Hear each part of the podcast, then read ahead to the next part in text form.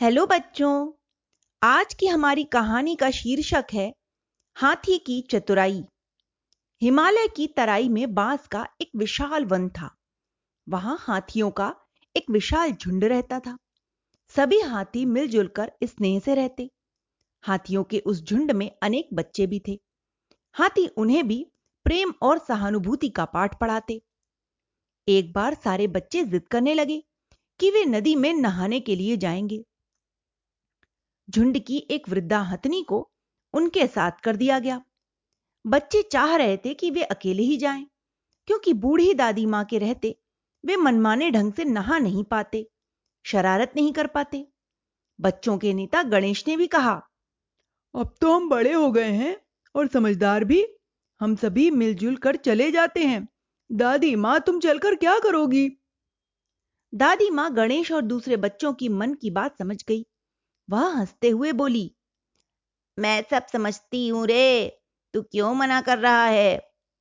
तुम्हारे जैसा मन हो ना ना खेलना, मैं तुमसे कुछ नहीं कहूँगी हाथी के बच्चों ने देखा कि दादी माँ मानने वाली नहीं तो वे चुप हो गए। पूरा काफिला घूमता गाता, सूंड से रास्ते के फल तोड़ता खाता, नदी के किनारे पहुँचा। सारे बच्चे नदी में कूद पड़े। कोई नदी में पैर पसार कर बैठ गया तो कोई अपनी सूंड से दूसरे पर पानी की फुहारे बरसाने लगा। तो कोई सूंड से दूसरे को गुदगुदी करने लगा। दादी माँ किनारे पर बैठी हुई बच्चों को देख देख कर प्रसन्न हो रही थी। तभी गणेश दादी माँ के पास आया और बोला, ओह, बूढ़ी माँ, तुम यहीं बैठी रहोगी क्या? आओ, थोड़ी देर हमारे साथ नहा लो। गणेश दादी माँ को सूंड से पकड़कर नदी में ले गया। उधर एक मगरमच्छ बहुत देर से पानी में घात लगाकर बैठा हुआ था। दादी माँ जैसे ही मुड़ी, उसने एक हाथी के बच्चे का पीछे से कसकर पैर पकड़ लिया। पर दादी माँ की वृद्ध और अनुभवी आँखों ने यह सब देख लिया था। उन्होंने तुरंत ही धीरे से गणेश से कहा, गणेश, जल्दी करो। मगरमच्छ ने धनेश को ले जा रहा है। तब तक हाथी के दूसरे बच्चों का ध्यान भी उधर चला गया। वे शोर मचाने वाले ही थे, पर दादी माँ ने सबको इशारे से मना कर दिया। वे सभी उधर ही बढ़े चले, जहाँ मगरमच्छ के चंगुल में धनेश फंसा हुआ था। वहाँ धनेश मगरमच्छ से कह रहा था, वाह भाई वाह, आज तो तुम्हें खूब मोटा लकड़ी का खंबा मिल गया है। मगरमच्छ कुछ न बोला। तब धनेश ने फिर कहा, भाई साहब, क्या इससे घर बनाओगे? मगरमच्छ चुपचाप आगे बढ़ता रहा। धनेश ने धीरे से गणेश और बूढ़ी माँ से कुछ कहा। उन्होंने तुरंत दूसरे बच्चों को इशारा किया। वे सभी बच्चे थोड़ी थोड़ी दूर पर नदी के उस पार तक फैल गए। मगरमच्छ थोड़ा आगे बढ़ा होगा कि हाथी का एक बच्चा बोला, वाह भाई, कितना मोटा लकड़ी का खंबा है। क्या तुम इसकी नाव बनाओगे? मगरमच्छ ने ध्यान से अपने मुँह में लगी चीज़ को देखा। नहीं यह तो हाथी का पैर है। उसने अपने आप से कहा। और आगे बढ़ने लगा। मगरमच्छ थोड़ा आगे बढ़ा ही था कि पानी में नहाता एक हाथी का बच्चा बोला, प्रणाम दादाजी सुबह सुबह मुँह में लकड़ी का मोटा तना दबाए कहाँ जा रहे हो? क्या दादी ने खीर पकाने के लिए लकड़ी मंगाई है? हाथी की बात सुनकर उसके साथ के सभी हाथी ज़ोर से हंस पड़े। मगरमच्छ खिसिया गया। वह मनी मन सोचने लगा कि बेकार में कहीं खंबा ही तो नहीं ढो रहा हूँ। उसने अपना मुँह खोलकर हाथी का पैर बाहर कर दिया और वहाँ से तेज गति से भाग लिया। मगरमच्छ के आँखों से ओझल होते ही सारे हाथी खुशी से ज़ोर से चिंगाड़ उठे। सभी ने बूढ़ी माँ को घेर लिया और बोले, वाह बूढ़ी माँ, वाह बूढ़ी माँ, आपने अच्छी युक्ति सोची। पर बूढ़ी माँ बोली, यह सफल युक्ति धनेश की है, उसी को बधाई दो।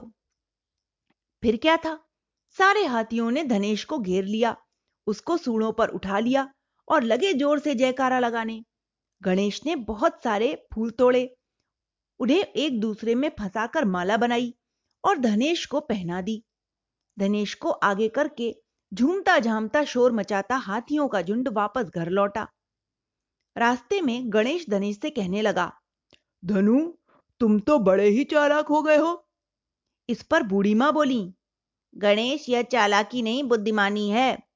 चालाकी वहाँ होती है जहाँ अपना स्वार्थ सिद्ध करने के लिए दूसरे को कोई नुकसान पहुँचाया जाता है।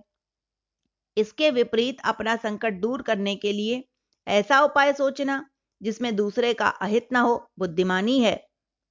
हाथी का एक बच्चा पूछने लगा अच्छा बूढ़ी माँ, उस मगरमच्छ ने पहले तो हमारी बात पर विश्वास नहीं किया, बाद में क्यों कर लिया? तब बूढ़ी माँ उसे समझाने लगी। बच्चों, एक ही बात को जब बार बार दोहराया जाता है तो वह सही लगने लगती है। बुद्धिमान वह है जो दूसरों की कही सुनी बातों पर विश्वास नहीं करे, जब तक कि स्वयं उसे न परख ले। सामान्य बुद्धि वाले तो दूसरों के कहे सुने में आ जाते हैं और बिना सोचे समझे ही काम करने लगते हैं। बूढ़ी माँ फिर कहने लगी हमने तो यह उपाय आत्मरक्षा के लिए अपनाया था परंतु ठग इस प्रकार ही ठग लेते हैं। बुद्धिमानी इसी में है कि अपरिचित के कहने पर विश्वास न करें अपने विवेक से काम लें। आज आपने बहुत अच्छी बात बताई बूढ़ी माँ। हाथी के बच्चे ज़ोर ज़ोर से बोलने लगे। बूढ़ी माँ ने घर जाकर सभी बच्चों की बहुत प्रशंसा की। वे कहने लगी कि बच्चे अब वास्तव में बड़े और समझदार हो गए हैं। अब उन्हें धनेश और गणेश के नेतृत्व में अकेले बाहर जाने की अनुमति भी मिल गई। झुंड के नेता ने सभी को बधाई दी। बूढ़े हाथी हथनियों ने शुभकामनाएँ दी और भविष्य में विपत्ति में फंसने पर वे अकेले ही उनसे निपटने में समर्थ हों ऐसी शुभकामनाएँ की। तो बच्चों, इस कहानी से हमें यही शिक्षा मिलती है कि हमें हमेशा सजग रहना चाहिए। जब कभी भी हम कहीं बाहर निकलें घर से तो हमें अपने आसपास चौकन्ना रहना चाहिए।